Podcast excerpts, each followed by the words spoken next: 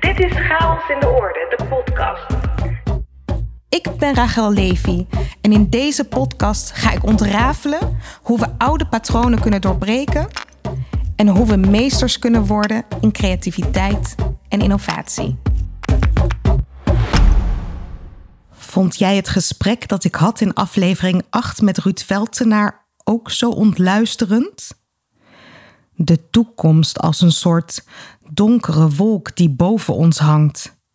Maar ook een sprankje hoop. Dat als we vandaag de goede keuzes maken, we nog invloed hebben op de uitkomst. Het gesprek heeft mij in elk geval opgeleverd dat ik gefascineerd ben geraakt over toekomstdenken. Ruud is er één van, maar er zijn meer futurologen. En allemaal kijken ze weer op een andere manier naar de toekomst. Zoveel perspectieven, zoveel mogelijkheden. En dat laat misschien vooral zien hoe open de toekomst nog is. Dat we altijd invloed hebben als we verandering willen creëren.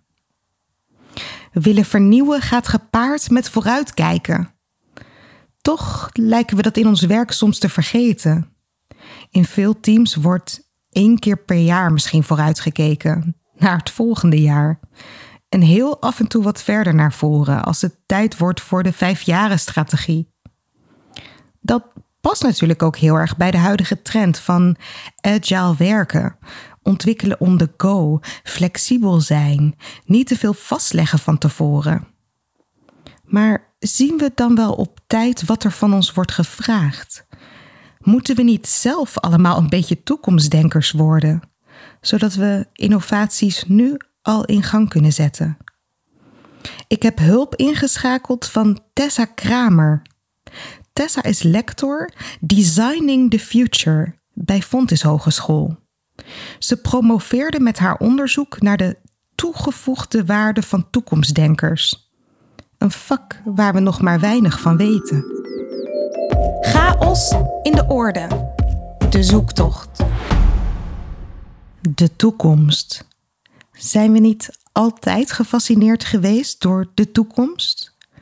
Onze behoefte om vooruit te kijken en te voorspellen is van alle tijden. We vinden de toekomst zo fascinerend dat we er films over maken. Meestal met donkere scenario's, dat wel.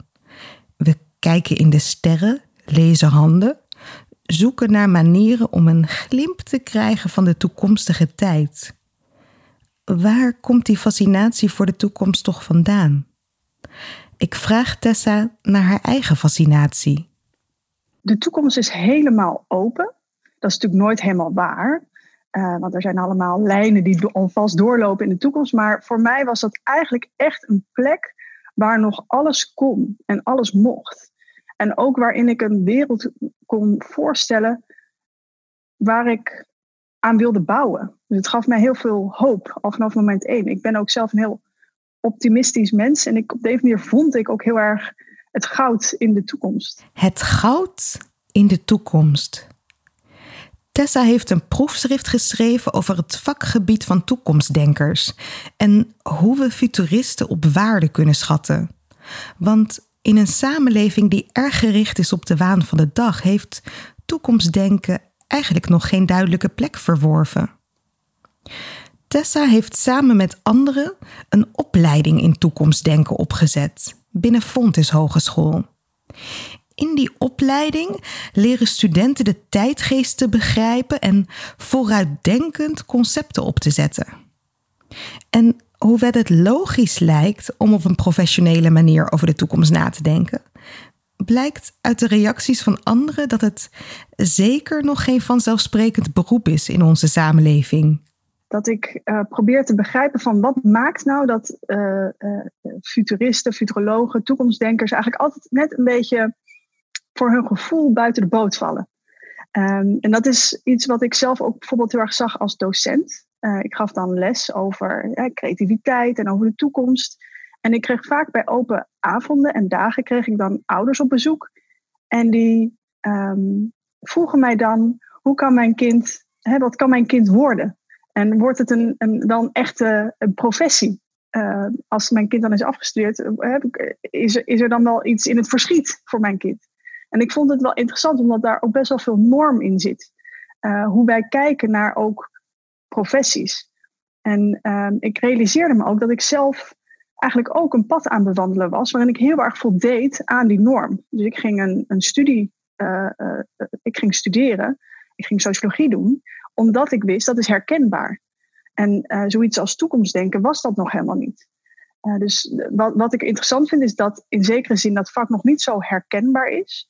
Maar wel, je, zie, je voelt aan alles, dit type werk is nodig. En dit is ook een type werk dat ook heel erg gaat over creativiteit, over de wereld verder brengen, over de wereld anders bezien, over een ander tempo aanhouden. Maar we zijn daar maatschappelijk gezien nog helemaal niet op ingericht. Het is nog helemaal niet de manier waarop wij bijvoorbeeld onze, onze jonge kinderen onderwijzen. Dat gaat allemaal heel erg over resultaten, over, over snelheid, over in het heden en vooral terugkijken. Uh, en het is zonde dat we eigenlijk daarin een, een, een, deel van de tijd missen. Dus de toekomst is voor mij ook echt heel erg inherent verbonden aan het verleden. Om eigenlijk in het heden, juist in het nu, adequaat te kunnen besluiten. En dat is voor organisaties ook ontzettend relevant. En dat is ook uh, wat ik zie als de waarde van, uh, van de toekomstdenker. Dat, dat, dat die daarbij kan helpen. De toekomstdenker kan organisaties helpen om vooruit te kijken en in het nu beter te besluiten. Tessa heeft inmiddels door haar onderzoek en eigen ervaring door het opzetten van die opleiding voor toekomstdenkers een goed beeld van de urgentie van haar werk. Toekomstdenkers hebben een belangrijke bijdrage aan onze zoektocht naar wijsheid als toekomstdenker heb je eigenlijk een heel ander soort rol. Je, je, je bent een lange termijn denker. Dus je, je, je, je helpt om mensen ook, we, we hadden net het woord waan van de dag kwam even voorbij. Je helpt mensen eigenlijk halen uit het waan van de dag. Door met hen eigenlijk aan hen voor te leggen, wat is nou daadwerkelijk belangrijk? Wat is nou het gesprek dat je te voeren hebt? En op dit moment zie je ook, wat ik heel bijzonder bijvoorbeeld vind in de afgelopen weken, is dat uh, de Black Lives Matter movement enorm als een, als een olievlek over de wereld verspreidt. En dat komt, we zijn klaar voor dat gesprek. Het ongemak is groot, maar het is zo, iedereen voelt het is zo belangrijk dat we dit met elkaar aangaan. Tessa ziet een plek weggelegd voor futurologen om dit ongemakkelijke gesprek te faciliteren en te ondersteunen. Ook in het verleden ging dit zo. Martin Luther King was predikant maar wellicht op zijn manier ook futuroloog. Martin Luther King was natuurlijk een visionair en iemand die heel erg vanuit zijn eigen wijsheid uh, kon redeneren, kon overbrengen en kon, kon laten zien er is een andere toekomst mogelijk. Um, er is ook een hele mooie movement, dat heet Afrofuturism, wat ook heel erg laat zien er is ook een toekomst mogelijk waarin uh, uh, iedereen um, gezien wordt. En, en ook mensen die bang hoeven te zijn voor wie ze zijn. Dat diversiteit uh, juist de kern is van, van wie we zijn. Eigenlijk als je ook kijkt naar sociologie bijvoorbeeld. Dat, ik heb zelf veel studies gedaan naar, dat is een heel ander onderwerp. Maar het, het, het is interessant, een interessante verbinding dat in de sociologie uniformiteit altijd heel erg werd nagestreefd in een professie. Dus elke professional had een pakket nodig, een soort standaard. En dat zie je eigenlijk ook in de manier waarop we met mensen omgaan. Uh, het is een heel, heel soort van uh, grote stap om te maken, maar diversiteit is noodzakelijk om in deze tijd uh, met elkaar verder te kunnen komen. Dus om de complexiteit ook van de vragen te kunnen, ja, te kunnen misschien graspen, een, mooi, een mooi Engels woord, of te kunnen raken. Onze hang naar uniformiteit begint te schuren. In de vorige aflevering zei Ruud Veltenaar hier ook iets over. We zijn mensen gaan beschouwen als human resource, als grondstof. We ontdoen ze van hun unieke persoonlijke kwaliteiten en talenten en kenmerken en proberen zo uniform mogelijk te werken. In overzichtelijke takenpakketten waarbij degene die uitvoert eigenlijk inwisselbaar is. En precies die hang naar orde heeft mij zo gefrustreerd en geprikkeld om een beetje chaos in die orde te starten. Met elkaar op zoek te gaan naar een andere manier. En ik merk al aan jullie reacties dat deze beweging groeit. Maar vasthouden aan een lonkend perspectief is een uitdaging. Want intussen werk je nog midden in oude systemen.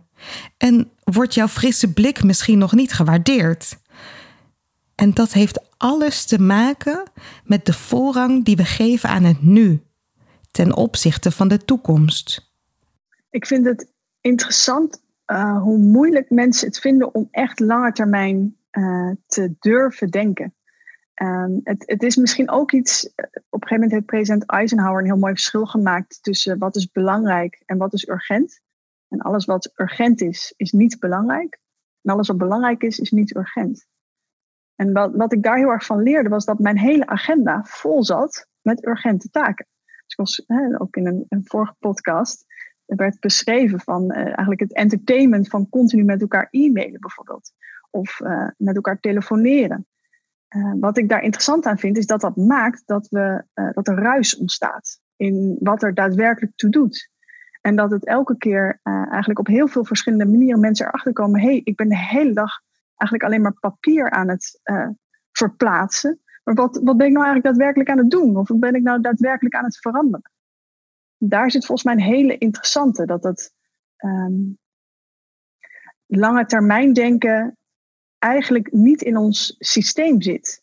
Ook, ook persoonlijk niet. Dus ik vind het zelf ook behoorlijk moeilijk om me voor te stellen hoe morgen eruit ziet. Uh, omdat het, we zijn geneigd om lineair te denken over de toekomst. Wat er vandaag is, dat is er dan morgen ook. Terwijl we in principe, hè, er is één ding zeker, dat is in ieder geval niet het geval.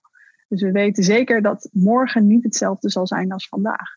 Alleen al in details. Alleen al in, in het weer. Alleen al in de e-mails die je ontvangt. De keuzes die je maakt. Dus dat is natuurlijk iets wat um, eigenlijk ook een heel ander perspectief is op het leven. En dat ook um, met lange termijn denken heel veel onzekerheid gepaard gaat. En we leren natuurlijk ook in het leven dat al vanaf jongs af aan dat onzekerheid iets is wat we ten alle tijden moeten voorkomen. Dus bijvoorbeeld, hè, ik sprak vorige weekend mijn neefje en die is nu 17 en die zei: Ik ben zo blij dat ik niet meer onzeker ben. Dat was ik namelijk een aantal jaar. En toen, dat vond ik zo ontluisterend, want dat heb ik zelf ook gehad. Dat ik dacht, ja, ik wil dat het kost wat het kost, zorgen dat ik me zeker voelde van mezelf en van wat de wereld om mij heen was. Maar dat is iets wat, um, als je kijkt naar hoe kun je bijdragen of hoe kun je veranderen, dan, dan is het toch wel belangrijk om te gaan werken met onzekerheid, met uh, hetgeen wat je niet weet. En dat ook durven doen, dat echt in de ogen durven kijken. Tessa verwijst naar het gesprek dat ik had met Kevin Weijers in aflevering 5. Het lukte hem om te ontsnappen aan de waan van de dag door op e-maildieet te gaan. Toch had ik het in het gesprek met hem ook over de hardnekkigheid waarmee de waan van de dag steeds weer mensen opslokt. We weten inmiddels toch dat het ons afleidt van de langetermijnvisie. Hoe komt het dan toch dat we dit laten gebeuren? Wat ik mooi vind in het Engels uh, is wijsheid.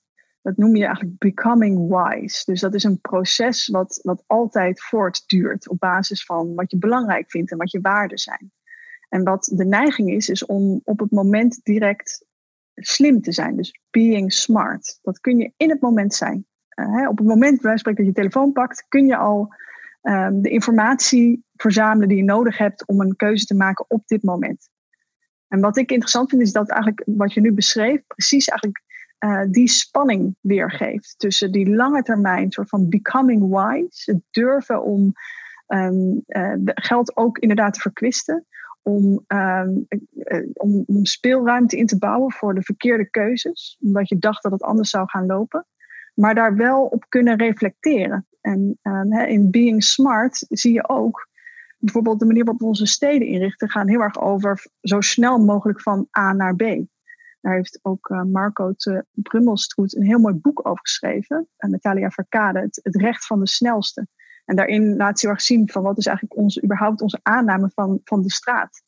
En zij laten zien, ja, wij, wij richten onze straten, dus ook onze steden in, op degene die het snelste gaat. Dus een, stad wordt, wordt ingericht op de auto. Uh, de vraag is of dat eigenlijk nog wel past bij de tijd.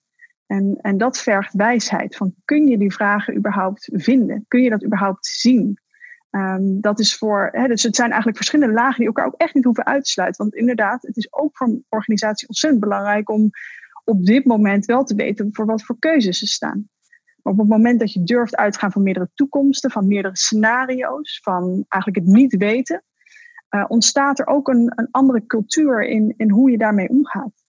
En dat is wel iets waarvan ik het vermoeden heb dat veel bedrijven daar nog echt wel van zouden kunnen leren. Of dat echt wel zouden kunnen inbrengen. Ook om hun medewerkers te helpen in, in die mindset. We zijn vaak slim, maar niet per se wijs. We maken keuzes op basis van het moment. Ook al vraagt de toekomst misschien iets anders. Zijn we dan zo bang voor onzekerheid, voor verandering, dat we vasthouden aan het oude, ook als het niet werkt? Ik denk dat, dat iedereen daarin zijn rol heeft. Dus voor mij is het misschien, uh, op de een of andere manier zit het in mij dat ik op die manier naar de wereld kijk. En daar heb ik ook helemaal geen last van. Stel je voor dat ik mijn leven moet veranderen.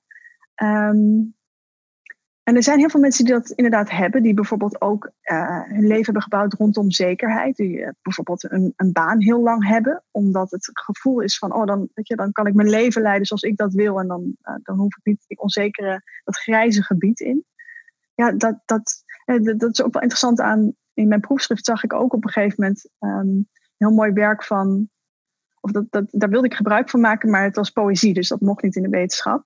Dus heb ik dat uiteindelijk in mijn laatste hoofdstuk, had ik iets meer poëtische ruimte. En daarin uh, kon ik Mary Oliver citeren. En die beschrijft, uh, er zijn uh, professionals die de wereld eigenlijk vooruit laten draaien. Die dus helpen om die wereld te veranderen en te vernieuwen. Maar er zijn ook professionals nodig waarvan we hè, willen dat ze precies doen wat ze hebben geleerd. Dus dat zijn bijvoorbeeld doktoren of piloten. Als je in het vliegtuig stapt, dan wil je dat je opstijgt en dat precies het protocol wordt gevolgd en dat er geen omwegen worden genomen of detours of een creatieve sessie wordt uitgevoerd. Dat, dat willen we helemaal niet. En dat geldt misschien ook wel voor de rollen die wij hebben in organisaties. Dat er altijd mensen zullen zijn die, die hopen op die zekerheid en die hopen op die twee auto's voor de deur. Ja, dat is uh, helemaal hun keuze. Daar zou ik ook nooit iets van zeggen. Ik denk wel dat daar op een gegeven moment de tijden zo veranderen dat, dat, hè, dat, nou, bijvoorbeeld de afgelopen weken zie je ook hoe snel uh, denkbeelden over bijvoorbeeld zoiets als zwarte pieters racisme ook op grotere schaal kunnen veranderen. Uh, of bijvoorbeeld rondom duurzaamheid. Dat mensen voelen van, oh, dat vliegen, dat, dat deed ik altijd zo gemakkelijk, maar nu begrijp ik eigenlijk beter dat dat misschien best wel wat impact heeft. Ja, dus ik, ik heb altijd het idee met, bij verandering dat daar, dat daar een voorhoede is en een grote middenmoot. En altijd ook mensen zullen zijn die, die niet meer willen mee veranderen. En, en dat, daar heb ik ook het volle respect voor. Dat is dan ook niet hun rol. Ze hebben andere bijdragen te leveren. Orde en chaos. Het bekende en het onbekende. Het verleden en de toekomst. Ze horen bij elkaar en gaan heel goed samen. Ja, ik zie ook tijd altijd heel erg als verweven. Ik, eh, dat toekomstdenken is voor mij een extra blik. Um, het helpt. Het is bijna een soort filosofische blik die kan helpen om de wereld te begrijpen. Maar ik zie het helemaal niet als uh, inderdaad uh, los van, van wat er was en, en wat er nu is. Het, het, is misschien een, een wat breder dashboard. Dus dat in plaats van alleen maar één deel centraal zetten, ook dat dashboard groter maken. Waardoor we ook eigenlijk minder alleen maar op onze achteruitkijkspiegel aan het rijden zijn. Maar ook gewoon opeens in onze vooruit kunnen kijken en zien, wow, oh, dit rijdt eigenlijk veel makkelijker. We hebben vooral geleerd om achteruit te kijken, om te kiezen voor zekerheid. Kunnen we zelf leren toekomst denken? In die vooruitspiegel kijken? Is wel ook iets waar ik heel erg mee bezig ben geweest. Hoe, uh, hoe maak je nou de toekomst toegankelijk voor zoveel mogelijk mensen? Um, ik heb op een gegeven moment bedacht van uh, moeten we niet een term gaan gebruiken als toekomstgeletterdheid. Dat we kunnen zien van, oh, hoeveel mensen zijn er dan geletterd in de toekomst. En dat is ook internationaal blijkbaar een hele movement, uh, futures literacy. Uh, dus dat, dat is wel heel interessant om te zien. En wat ik daar wel heel erg vaak bij zie, is dat um, veel toekomstdenkers geneigd zijn om heel methodisch te werken. Dus ook als je bijvoorbeeld iemand inhuurt, zal je heel vaak zien dat diegene zijn eigen of haar eigen methode hanteert en eigenlijk een soort van stijl. En wat mij heel erg opviel is dat al die verschillende theorieën en al die verschillende methoden eigenlijk allemaal één gemeenschappelijk doel hadden. namelijk uh, het gesprek over de toekomst faciliteren. En dat is iets wat we allemaal elke dag doen.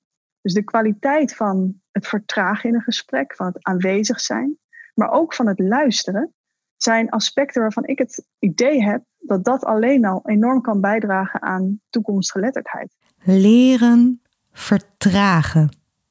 Dat is nou niet bepaald een kwaliteit waarop gestuurd wordt in organisaties. Kun jij je voorstellen dat je wordt gevraagd om trager te werken, om minder te doen, om meer te mijmeren? Op een gegeven moment las ik tijdens mijn studie werk van Max Weber, een socioloog. En die uh, beschreef de toenemende bureaucratisering. Um, en hij beschreef van door het proces van rationalisatie, dus hè, dat we onze samenleving zo goed mogelijk proberen te organiseren. Um, en uh, we allemaal taken afbakenen waar we dan nou, met elkaar dan aan kunnen werken, dat iedereen zijn eigen stukje heeft.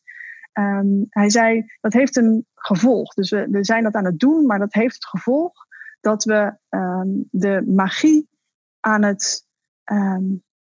de magie heeft een minder grote rol. Dus bijvoorbeeld uh, geloof is niet meer iets waarop basis wij onze keuzes maken voor het collectief. Uh, hij noemde dat disenchantment, dus onttovering. En ik vond dat een hele interessant, want hij, hij heeft hierover verteld tijdens een college in 1919 in, uh, in Duitsland. En we zijn nu iets meer dan 100 jaar verder. En zijn woorden zijn nog steeds actueel dat ik ook uh, zag van wauw, we zijn uh, zo gefocust op validering, op modellen, op het voorspellen van de toekomst, dat we eigenlijk vergeten waar het leven om gaat. En dat er af en toe ook magie is, of dat er een onderliggende intuïtieve stroming is, die niet altijd meteen um, een soort van te berekenen is, maar wel aanwezig is.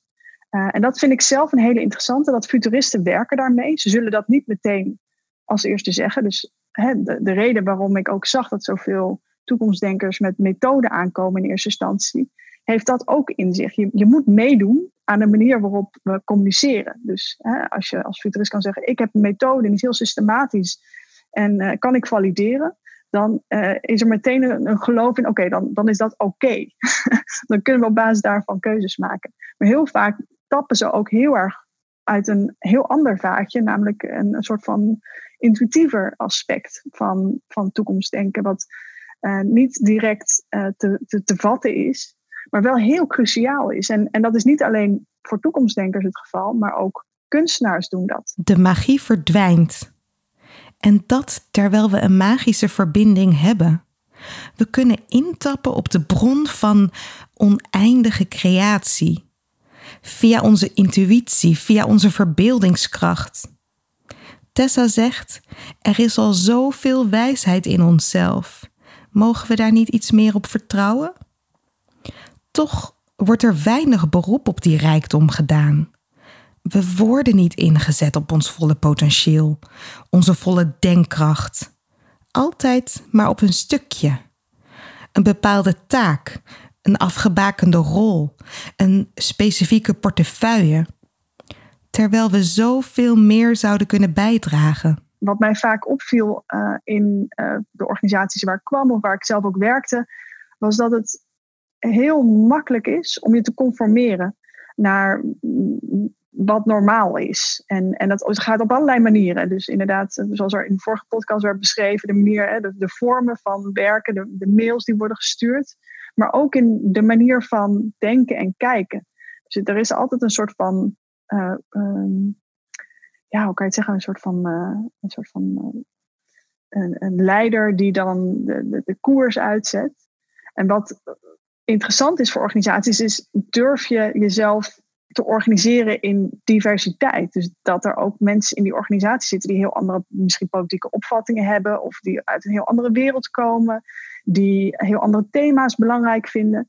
En dat, dat valt mij op, dat er eigenlijk dat, dat, dat misschien wel een groter probleem is. Niet per se de wijsheid die in mensen zelf zit, of, of de, de afgebakende, je kan het wijsheid noemen, of juist uh, de beperking. Um, maar dat er eigenlijk te veel dezelfde soort mensen op een kantoor zitten. En dat het um, belangrijk is. Ik zag ook bijvoorbeeld in, in de groep van futuristen dat, dat diversiteit als hun kracht.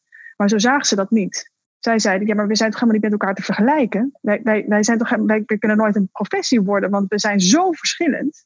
En, en waar ik uiteindelijk ook uh, op uitkwam, ook wetenschappelijk gezien, is dat we geneigd zijn om te denken in, in, in uniformiteit. Dus er moet een bepaalde uh, nou, groupthink of een bepaalde uh, soortgelijke visie zijn, anders kunnen wij niet. En, en, en daar heb ik grote vraagtekens bij, of dat daadwerkelijk zo is. Diversiteit organiseren betekent misschien wel meer denkkracht aanboren, beter kunnen omgaan met onzekerheid, sneller innoveren.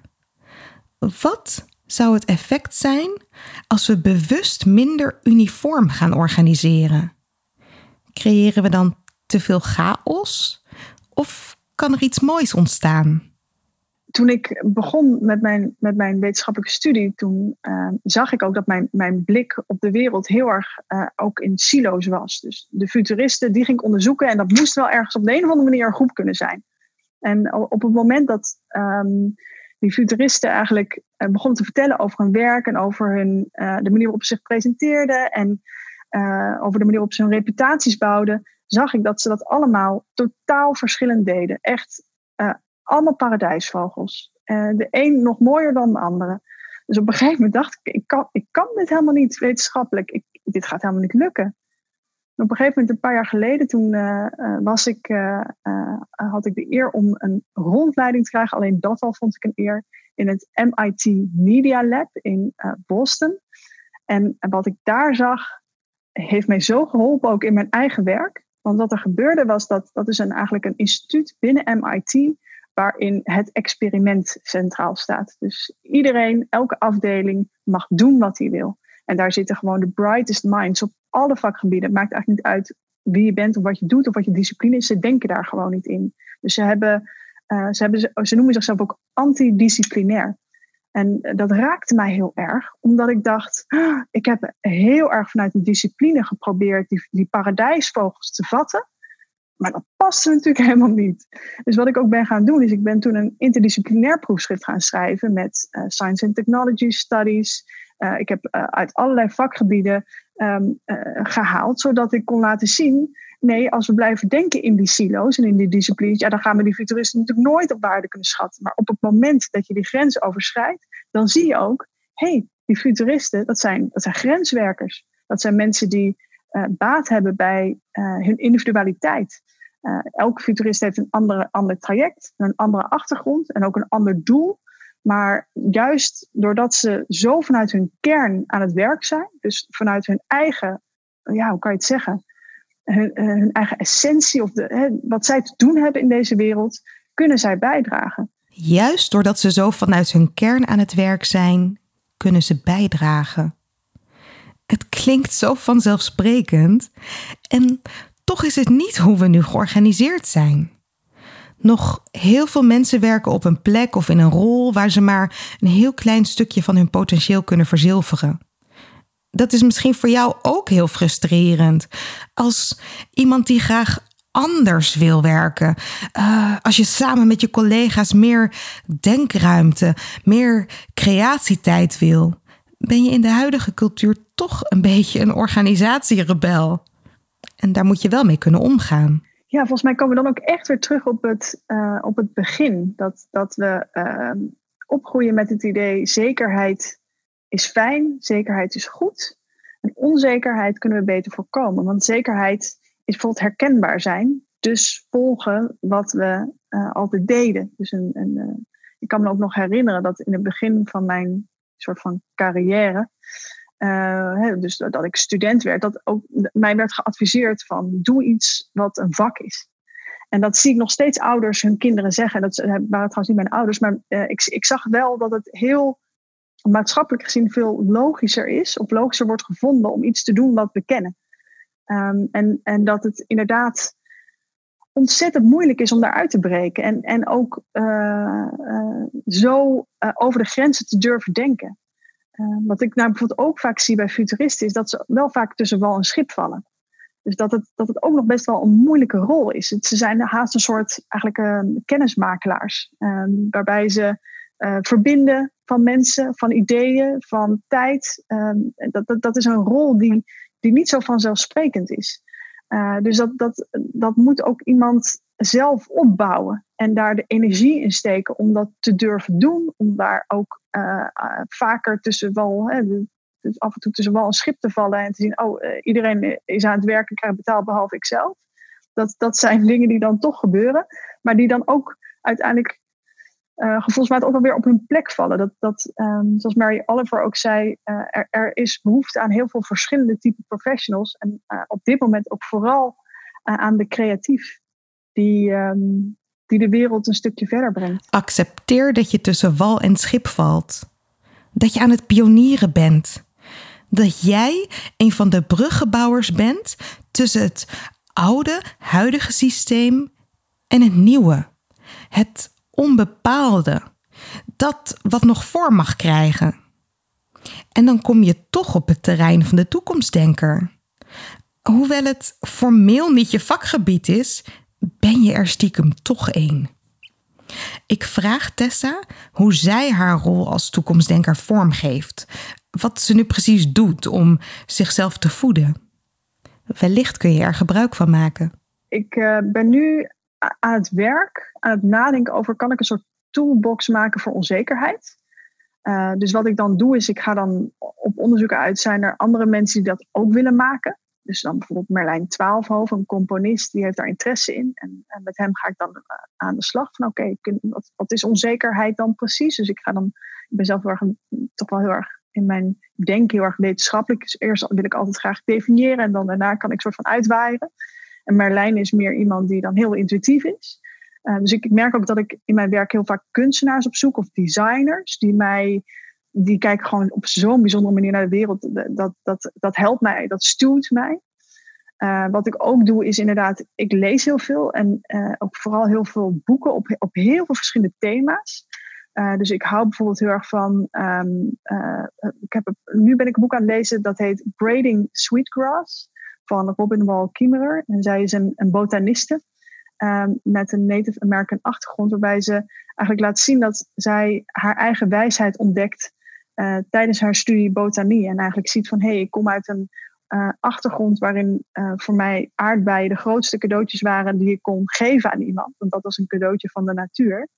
Um, en, en, en dat ze eigenlijk tijdens haar studie een heel klinische benadering kreeg van uh, van hoe de wereld in elkaar zou moeten zitten en dat alle planten een naam hadden. En op een gegeven moment komt ze er in het boek dan achter dat ze een hele groep studenten als, als uh, net afgestudeerde PhD neemt ze een hele groep studenten mee een moeras in. En op een gegeven moment na dat hele weekend kijkt ze om en denkt ze, oh mijn god, ik heb die studenten alleen maar de, de, de namen van de planten geleerd en niet, niet de liedjes die ze zingen.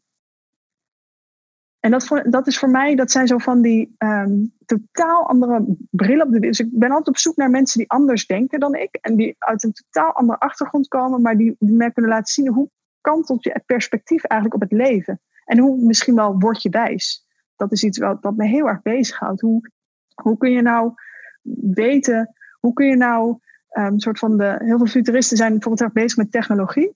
Voor mij is dat absoluut eerlijk gezegd irrelevant. Ik vind technologie echt een middel. Het is handig, fijn, maar ik hoef er het zijn niet van te weten. Ik ben veel meer geïnteresseerd in, in de natuur. En hoe kunnen we nou leren van eigenlijk zulke. We hebben zo lang de natuur gezien als iets functioneels. Terwijl de natuur is er altijd. En die oordeelt niet. En die, die, die, die is ook hard en meedogenloos, maar tegelijkertijd ook uh, enorm uh, wijs kunnen we daar niet wat meer van leren? Ook als toekomstdenkers.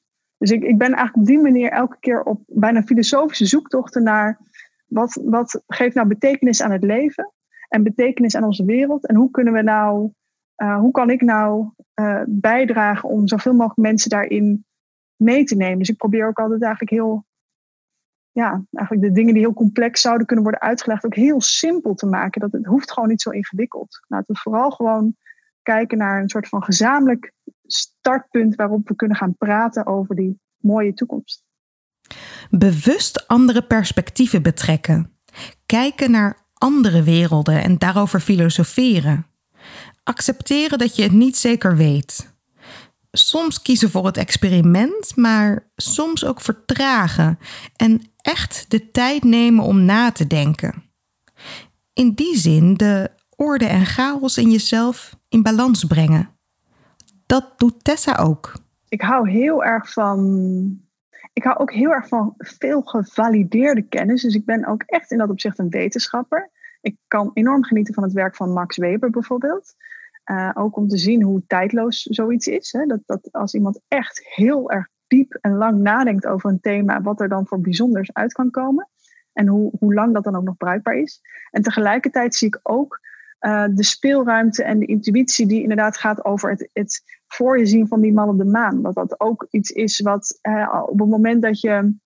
Ja, ik ben inderdaad ik ben heel hoopvol. En ik heb altijd heel veel hoop gehad in. in uh, um, in, in, zeg maar, op het moment dat je eigenlijk durft iets onder oog te komen, wat zo spannend ook is voor heel veel mensen. Um, en dat is ook, ik heb natuurlijk ook geluk dat, dat, dat ik dat kan, dat ik die ruimte heb.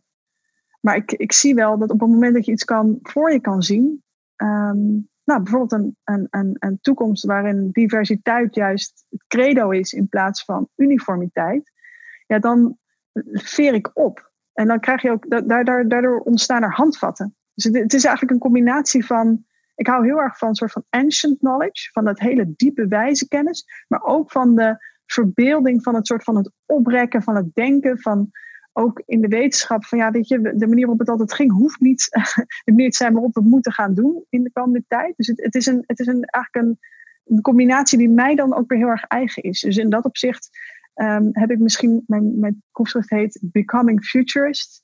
Misschien had het proefschrift over kunnen heten Becoming Tessa. dat zo'n proefschrift eigenlijk ook heel erg gaat over mijzelf. En dat, dat geldt misschien wel voor iedereen. Dat uiteindelijk de keuzes die je maakt in je werk of ook in je persoonlijk leven gaan altijd heel erg over wat je bezighoudt, wat je ziet, wat je ervaart, wat je meemaakt. Becoming you. Jezelf worden in een samenleving waarin het soms lijkt of je keuzeruimte beperkt is, waar al een pad voor je is uitgestippeld, waar allerlei verwachtingen op je geprojecteerd worden en waarin jij, als jij een andere behoefte hebt, misschien eerst moet ontleren wat je is aangeleerd. En om echt goed te weten wat jouw eigen visie is. En dan komen we toch weer op die noodzaak om te vertragen. Wat ik ook altijd heel mooi vind is, ik, ik heb zelf in ieder geval wel ervaring, ik deed best lang over mijn proefschrift, omdat ik het naast mijn werk deed. En ik heb op een gegeven moment moet je dan stellingen maken. Uh, dus dat is dan een soort van, nou ja, tijdens je verdediging kan je er dan wat over zeggen. En mijn laatste stelling die ging over het, um, het, maken van langzame kennis in een wereld waarin snelheid wordt uh, geadoreerd. In een wereld waarin we zo houden van zo snel gaan, dat het voor mij een hele vervreemdende ervaring was om op zo'n ander tempo iets te maken. En uh, daar heb ik eigenlijk alleen al dat uitschrijven en dat woorden geven, hielp me enorm om te begrijpen hoe belangrijk ook die verdieping is. En dat vertragen, wat we natuurlijk allemaal even hebben meegemaakt tijdens de eerste fase van corona. Dat je opeens allemaal thuis zit en opeens tijd hebt. Um, of in ieder geval voor een groot deel van ons. Uh, maar waarbij in ieder geval wel een soort van collectieve vertraging was. Niet meer de hele hapsnap van alles moeten doen. En ik denk dat dat wel ook, ook voor, voor überhaupt voor werk een hele belangrijke is. Om, um, om af en toe jezelf bijna er, er eh, toe te zetten om uit die waan van de dag te komen. Af en toe is het even nodig, al die urgente taken, hoort je idee allemaal even afwerken in de tien uur dat je wel werkt. um, maar uh, in de kern gaat het natuurlijk om over belangrijker dingen. En, en als je daar en met, met soort van slow knowledge kan je daar ook komen. Tenminste, dat, dat gebeurde bij mij. En, en daardoor kan ik ook, um, heb ik een soort van basis opgebouwd waarvanuit ik de wereld begrijp. En waarvanuit ik kan helpen om andere mensen ook die wereld te laten begrijpen. Lang en diep nadenken, zodat je vervolgens de speelruimte kunt creëren waarin actie en experiment mogelijk is. Ja, ik zou echt eh, elke werkgever zeggen: geef jezelf, geef, nou, laat ik een voorbeeld noemen. Ik ben um, in april begonnen als lector, Designing the Future. En um, ik, uh, ik wilde eigenlijk meteen van start. Maar het was midden in de coronatijd. Dus wat er gebeurde was, er was geen geld, er waren geen uren. Uh, maar ik wilde wel graag wat doen. Dus wat deed ik? Ik deed een oproep ehm, binnen mijn instituut met vier grote opleidingen uh, naar de medewerkers en docenten van hey, als je nou um, met mij betekenis wil geven aan deze tijd, kom dan naar me toe en dan gaan we aan de slag. Wat gebeurt er? Er komen twintig mensen die allemaal super gemotiveerd zijn, allemaal helemaal geen tijd over hebben, maar wel zeggen: Ik vind het zo belangrijk, ik wil hier gewoon wat mee. Uh, en uit die, ik noemde dat dan een taskforce, kwamen eigenlijk relatief gezien heel veel, heel snel, heel veel resultaten. En uh, ik probeerde ook achteraf met ze te begrijpen van hoe kan dit? Uh, hoe, hoe kan het dat we zo snel tot zoveel komen? en het resultaat was soms ook bijvoorbeeld um, even geen resultaat hoeven afspreken. Dus een, een groep die ging een podcast maken over verstilling en over, over de stilte überhaupt. Uh, een andere groep heeft een, uh, uh, met studenten een guerrilla-actie opgezet in Tilburg, waar de kermis niet door kon gaan. En om studenten een hart onder de riem te steken, hebben ze een klein beetje kermis naar de studenten gebracht. en een andere groep die heeft ademruimte binnen het instituut um, benoemd. Van hoe kun je nou ademruimte brengen in een tijd waarin we allemaal digitaal moeten onderwijzen, waarin we digitaal opeens allemaal toetsen moeten afnemen. Hoe kun je nog een beetje af en toe denken. Ah. En wat ik het bijzondere vind, is dat eruit kwam, uit mijn vraag ook aan die groep, van hey, waarom werkte dit zo goed? Zij allemaal zeiden, er was geen resultaatafspraak. Ik hoefde nergens aan te voldoen. Ik mocht zelf kiezen of ik mijn tijd eraan besteedde. Ik mocht ook kiezen als ik dat niet wilde doen. Was helemaal oké. Ik was hier omdat ik het wilde.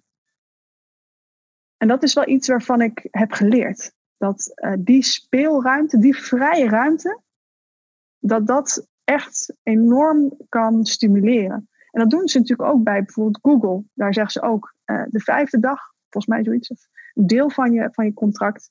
Daarin mag je doen wat je wil. Je hoeft geen verantwoording af te leggen. En heel vaak in die tijd komen hele bijzondere en leuke ideeën voort. Dus ik zie zelf heel veel, heel veel mogelijkheden en heel veel potentieel in, in het ook durven niet altijd accountable te zijn. En niet altijd elk uurtje hoeven te verantwoorden of, of elk project goed te moeten afronden. Wat zou Tessa zelf een goede ontwikkeling vinden? Ja, wat ik zelf heel mooi zou vinden is als, als we echt een gesprek kunnen gaan voeren over waarom we eigenlijk werken. Uh, het is een uh, gegeven, dus ik heb natuurlijk zelf een proefschrift geschreven over eigenlijk in werk, over professies en hoe je een professie wordt. En wat ik daar heel erg in zag, ook wetenschappelijk, en dat is ook vaak maatschappelijk, is dat er heel veel aannames zijn over er moet gewoon gewerkt worden. en um, er zijn allerlei manieren om dat te doen. Maar ik, eh, doordat ik er zoveel over las, begon ik me ook op een gegeven moment af te vragen: van wat is dat eigenlijk sterk? Dat we denken van. Uh, op het moment dat je niet werkt, dan ben je lui. Terwijl natuurlijk, als je er even bij stilstaat van wat is nou eigenlijk de reden dat we werken en ook überhaupt wat is eigenlijk de reden dat we onderwijzen. Dus bijvoorbeeld ook als je kijkt naar ons onderwijssysteem, de, de jonge mensen worden eigenlijk zo gevormd dat ze klaar zijn om te, te, te werken. Terwijl je ook zou kunnen zeggen uh, van kunnen we niet klaarstomen om te leven, om, om volle mensen te zijn, om, om wijs te worden. Um, dus ik, ik zelf hoop op een, uh, op een toekomstbeeld waarbij die vraag misschien eens echt wordt gesteld. Waarbij we mogen challengen van wat is nou de reden dat we uh, toch nog, en dat is natuurlijk ook de reden dat jij deze podcast zo vol verf doet, van wat maakt nou dat we dat, dat, dat het bureaucratische kasteel hebben gebouwd, waarin het heel erg um, goed is als je van 9 tot 5 jezelf bezig kunt houden. Terwijl we ook weten dat dat ook voor een mens gewoon ook niet zo goed is. Om op een stoel te gaan zitten achter een computer. Dat toch heel veel mensen moeten doen. Um, ja, ik zou het heel mooi vinden als we dat durven te bevragen. Alleen dat al is voor mij een toekomst waarvan ik denk, ja, dan komt er verandering. Chaos in de orde. De zoektocht. Ik heb zo genoten van dit gesprek met Tessa. Er sprak zoveel hoop uit en zoveel vertrouwen in de toekomst als we die meer en meer kunnen toelaten in het nu. Zelf haal ik ook altijd veel hoop uit de toekomst. Het is voor mij de plek waar alles mogelijk is. die me uitnodigt om voorbij de huidige realiteit te kijken, groots te dromen, niet over beperkingen na te denken, maar juist over kansen. En als ik de toekomst voor me zie zoals ik hem zelf bedacht heb, bij elkaar gefantaseerd misschien, of in elk geval gekneed vanuit mijn verbeeldingskracht, voel ik excitement, hoop. Ik geloof heel erg in de stelling: als je iets bedenkt en voor je ziet, kun je het ook creëren. En dat betekent ook dat je dingen kunt ontcreëren. Als jij een andere manier van werken voor je ziet, is dat mogelijk. Maar om bij die verbeeldingskracht te komen, is het wel belangrijk dat we even stilstaan. Even de mailbox sluiten, een keer de agenda leegmaken. Als jij voelt dat je in de kern een creatieve denker bent, wat iedereen kan zijn, en als jij met jouw verbeeldingskracht je organisatie een stukje vooruit wil helpen, mag je jezelf echt ontworstelen aan een te volle agenda. Tijd nemen om niet alleen slim te zijn, maar ook wijs. Het liefst samen, door een goed gesprek te voeren met een onzekere uitkomst. Heb jij een idee hoe ik mijn zoektocht kan vervolgen? Wie ik zeker moet spreken? Mail dan naar podcast.chaosindeorde.nl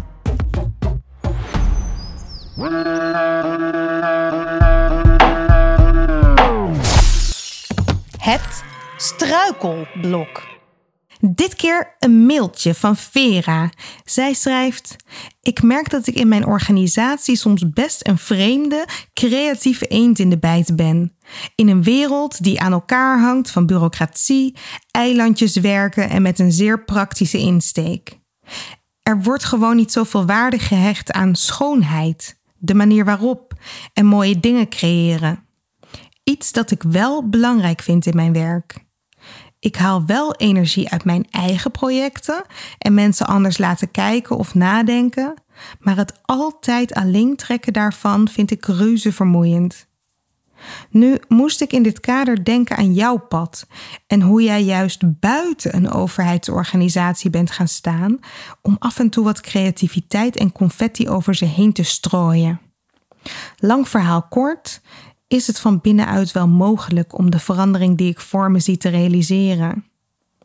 Oh, wat een mooie vraag, Vera, en hoe herkenbaar voor veel mensen.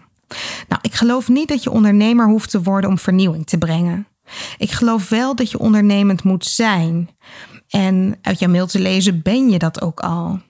Maar je kunt denk ik dat ondernemerschap ook van binnenuit nog verder ontwikkelen. Een echte intrapreneur zijn en dat claimen, dat ownen. Misschien is het interessant voor je om eens deze korte oefening te doen. Je neemt dan twee vellen A4 en op het ene blad zet je werknemer en op het andere blad intrapreneur. Nu maak je op beide vellen een mindmap. Hoe kijk je naar jezelf? Hoe gedraag je jezelf als je uitgaat van jezelf als werknemer? En hoe kijk je naar jezelf? Hoe gedraag je jezelf als je uitgaat van jezelf als intrapreneur? Als je dit hebt gedaan, kijk dan eens naar de verschillen en wat dat met je doet. Waarschijnlijk ben jij al heel ver als het gaat om het ondernemen in jouw organisatie. Maar misschien zie je ook wel dingen die je nog laat liggen, waar je nog te veel jezelf misschien opstelt als, als werknemer en je hebt geconformeerd. Maar begrijp vooral na deze oefening, daar was het om te doen, dat jij die stap misschien al voor een deel hebt gemaakt, maar dat het voor je collega's heel anders kan zijn. En een van de kenmerken van ondernemen is dat je risico durft te nemen. Dus als jij als voorloper het risico durft te nemen en je echt gaat opstellen als intrapreneur en binnen jouw projecten een creatieve aanpak kiest, dan maak je het mogelijk voor andere collega's die nog niet die link hebben gelegd tussen creativiteit en werk, om het eens te ervaren. En als zij merken dat creatief werken heel veel energie oplevert, wordt het vanzelf makkelijker om vaker een andere manier van werken te introduceren. En je collega's kunnen daardoor onbewust ook hun intrapreneurschap vergroten. Luister nog eens naar aflevering 6 met Fleur. Zij kwam erachter dat ze helemaal niet de enige was die de huidige werkwijze vermoeiend vond. En eigenlijk was er daarna maar een heel klein groepje voor nodig om grote veranderingen op gang te brengen. Ik hoop dat je hier iets mee kunt, Vera. Wil jij ook een frisse blik op jouw struikelblok? Spreek je uitdaging in en stuur je bericht op naar podcast.chaosindeorde.nl. Wie weet behandel ik dan binnenkort jouw uitdaging of dilemma in deze show.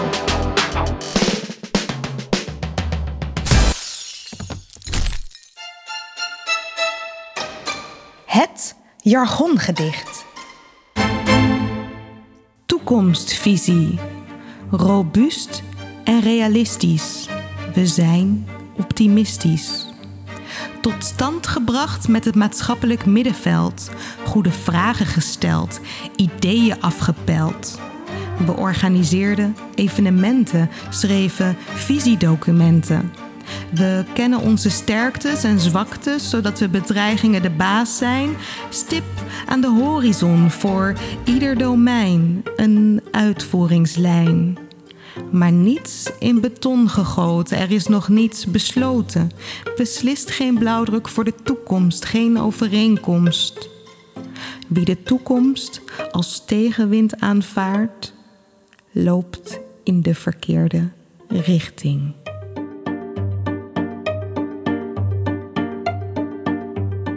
Jouw jargongedicht in deze podcast? Stuur je gedicht in via podcast.chaosindeorde.nl en dan is jouw gedicht binnenkort hier te beluisteren. Takeaway to go. De takeaway van deze aflevering is gebaseerd op de praktische gewoonte van Tessa om zoveel mogelijk verschillende perspectieven tot zich te nemen. Maak eens een lijstje van drie verschillende onderwerpen waar je eigenlijk niet zoveel van weet. Zoek daar dan een boek bij. En dat mag best een laagdrempelig boek zijn, zoals een roman of een aantrekkelijk geschreven biografie. Uh, of kies bijvoorbeeld voor een podcast over het onderwerp of een documentaire. En hou dan een notitieboekje bij de hand en maak aantekeningen van zaken die je verrassen. Lees na afloop je notities terug en probeer eens verbanden te leggen met je eigen werk. Filosofeer. Hoe kan ik van deze kennis gebruik maken? Creativiteit, innovatie. Het lijkt omgeven door een mysterieuze mist. Een geheim voor briljante breinen en getalenteerde kunstenaars. En toch, het moet toch voor iedereen toegankelijk zijn? Aflevering voor aflevering graaf ik steeds een stukje dieper. Ben jij enthousiast? Abonneer je dan op deze podcast en laat een review achter in de app waarmee je luistert. Hoe meer reviews we ontvangen, hoe meer mensen deze podcast kunnen vinden. Zo zorgen we samen voor meer chaos in de orde. Wil jij zelf chaos in de orde brengen? Download dan gratis het e-book Chaos. 10 manieren om patronen te doorbreken. Je vindt het op chaosindeorde.nl/slash podcast. Deze podcast wordt je aangeboden door Huis van Verbeelding, het bedrijf voor zakelijke creativiteit. Tot de volgende keer en veel chaos!